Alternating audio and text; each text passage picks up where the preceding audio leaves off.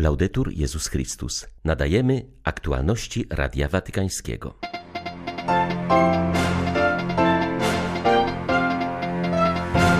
Trwa papieska wizyta w Sudanie Południowym. W czasie spotkania z duchowieństwem Franciszek podkreślił, że od pasterzy wymaga się rozwijania sztuki podążenia wśród cierpienia i łez oraz pośród głodu Boga pielgrzymce z Franciszkiem uczestniczą też wierni z sąsiedniego Sudanu, który zdominowany jest przez islam. Mówili papieżowi o tym, że mimo trudności Kościół nigdy nie przestał wypełniać swojej misji.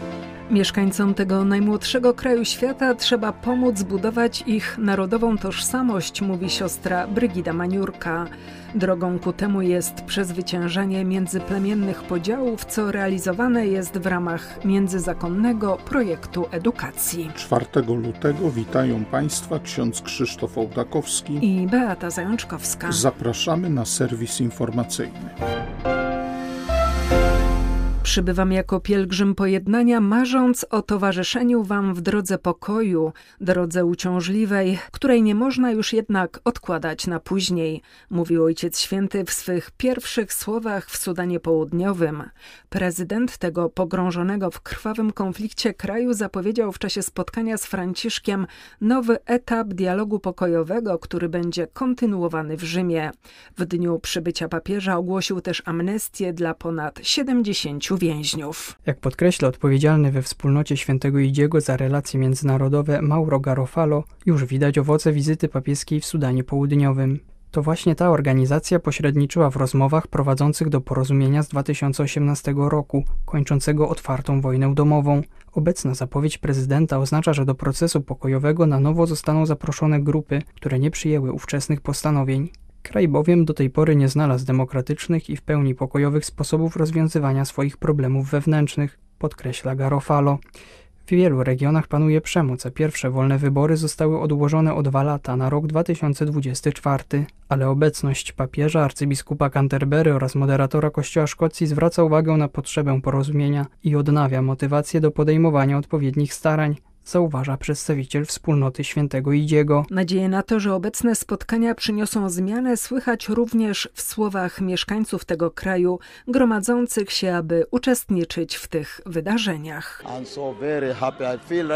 Jestem tak bardzo szczęśliwy, czuję się gotowy, żeby zobaczyć papieża na mojej ziemi. I mówię, oby Bóg pobłogosławił nasz kraj i przyniósł tutaj pokój. W ten sposób możemy stanowić jedno, jak powiedział Pan, aby stanowili jedno. Modlimy się więc do dobrego Boga, żeby posłał swojego ducha oraz swoją mądrość naszym przywódcom, by oni potem wprowadzali pokój w naszej ojczyźnie, w Sudanie Południowym. Stąd mówię też naprawdę, jestem bardzo, bardzo szczęśliwy. Nie wiem nawet, jak to wszystko wyrazić.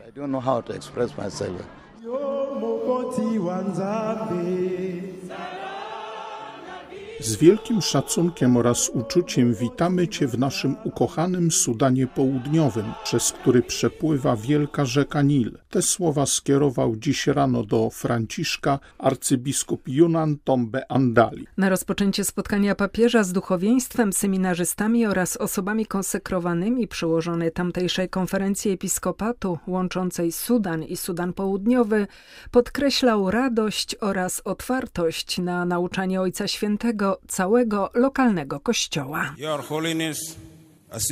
Wasza świątobliwość, kiedy wspominamy wraz z Najświętszą Maryją Panną łaski i cuda, które Bóg okazał nam tu, w Sudanie i w Sudanie Południowym, możemy rzeczywiście zaświadczyć oraz zapewnić Cię, że pomimo życia w cieniu wojen domowych ze wszystkimi płynącymi z nich zniszczeniami, Kościół nigdy nie przestał wypełniać swojej kapłańskiej, prorockiej oraz pasterskiej roli. Wspólnota wiernych napotyka na liczne wyzwania podczas swojej posługi. Pomiędzy nimi mamy systematyczny ateizm, obojętność względem praktyk religijnych, konflikty plemienne oraz walki o ziemię czy inne zasoby naturalne, ogólny głód, słabość usług w społeczeństwie z racji braku żywności, wysokie ceny, brak zatrudnienia oraz nieodpowiednie zarobki. To wszystko stanowi owoc przedłużonej wojny domowej i braku woli pracy na rzecz pokoju u naszych przywódców politycznych. Ofiarujemy tę pokorną modlitwę. Niech nasz Pan poprzez tę historyczną wizytę dotknie serc Sudańczyków i przyniesie nam trwały pokój. Ojciec Święty odwołał się do obrazu Nilu przepływającego przez Sudan Południowy, jakby był jego kręgosłupem. Franciszek stwierdził, że z jednej strony wody tej rzeki niosą w sobie krzyk bólu ofiar konfliktów, dramat uciekających ludzi i strach w oczach dzieci, a z drugiej strony są znakiem wyzwolenia i zbawienia. Stając przed dobrym pasterzem, rozumiemy, że nie jesteśmy wodzami plemiennymi, lecz współczującymi i miłosiernymi pasterzami.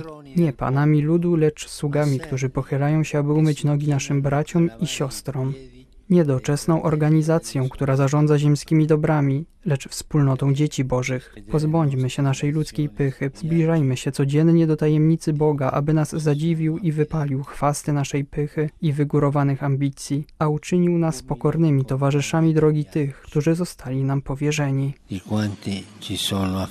Ojciec Święty zwrócił uwagę, że Mojżesz, oczyszczony i oświecony Bożym ogniem, stał się narzędziem zbawienia dla swoich uciskanych rodaków. Wstawiennictwo wyraża się w podążaniu pośród cierpienia i łez, pośród głodu Boga i pragnienia miłości braci i sióstr, razem przezwyciężając indywidualizm i partykularyzmy. Aby wstawiać się na rzecz naszego ludu, jesteśmy wezwani do podniesienia głosu przeciwko niesprawiedliwości i nadużyciom, które uciskają ludzi, posługują się przemocą, aby prowadzić interesy w cieniu konfliktu. Jeśli chcemy być pasterzami, nie możemy być neutralni wobec cierpienia spowodowanego niesprawiedliwością i przemocą, ponieważ tam, gdzie kobieta lub mężczyzna są zranieni w swych podstawowych prawach, poniżany jest sam Chrystus. Papież zwrócił uwagę, że lud oczekuje wsparcia w swoich zmaganiach przed Bogiem, potrzebuje szczególnie pojednania poprzez zanurzenie w Bożym miłosierdziu, które odpuszcza grzechy.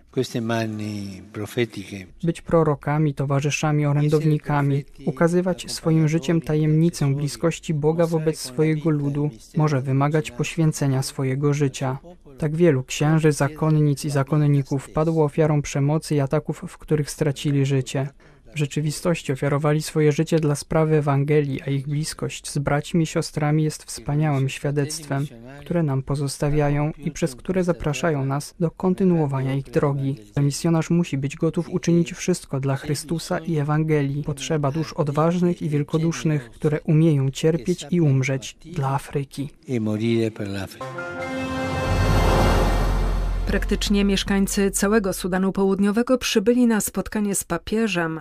Był to prawdziwy wyczyn, bo aby dostać się z odległych zakątków kraju, trzeba skorzystać z łodzi motorowej, helikoptera i z samolotu, mówi siostra Teresa Lipka ze Zgromadzenia Sióstr Szkolnych de Notre Dame. Misjonarka pracuje pośród plemienia Nuer w północnej części kraju. Przyznaje, że zaskakuje zaangażowanie miejscowych w wiarę. To świeccy biorą tam odpowiedzialność za niezwykle rozległe parafie. W Sudanie Południowym nie przynieśli wiary misjonarze. Ludzie tamtejsi, którzy z powodów politycznych, na przykład byli w Kartumie, dlatego że wtedy to było jedno państwo Sudan, nie było jeszcze Sudanu Południowego, oni tam spotkali katolików i oni odkryli, że to jest wiara dla nich, że oni tego potrzebują i oni wrócili i oni zaczęli głosić Ewangelię już ponad 40 lat temu. I dopiero potem zaczęli szukać księży, modlić się o księży, żeby księża im mogli przyjść sakramentami, żeby mogli chrzcić. To jest dla mnie niesamowite. Ja po prostu mam dla nich tak wielki szacunek i potem zaczęli się modlić o siostry, to my jesteśmy tymi pierwszymi siostrami, które tam właśnie są.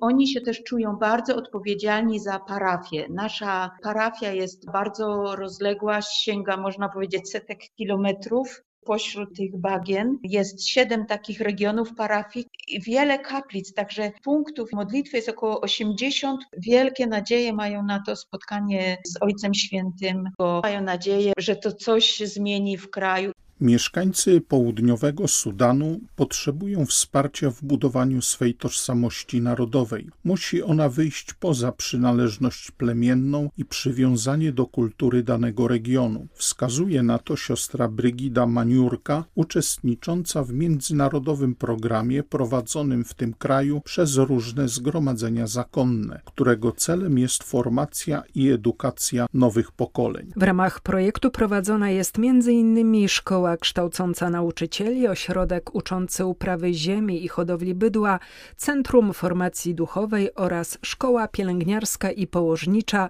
gdzie pracuje właśnie polska misjonarka. Mamy takie trzyletnie studium policealne dla pielęgniarzy, pielęgniarek i położnych.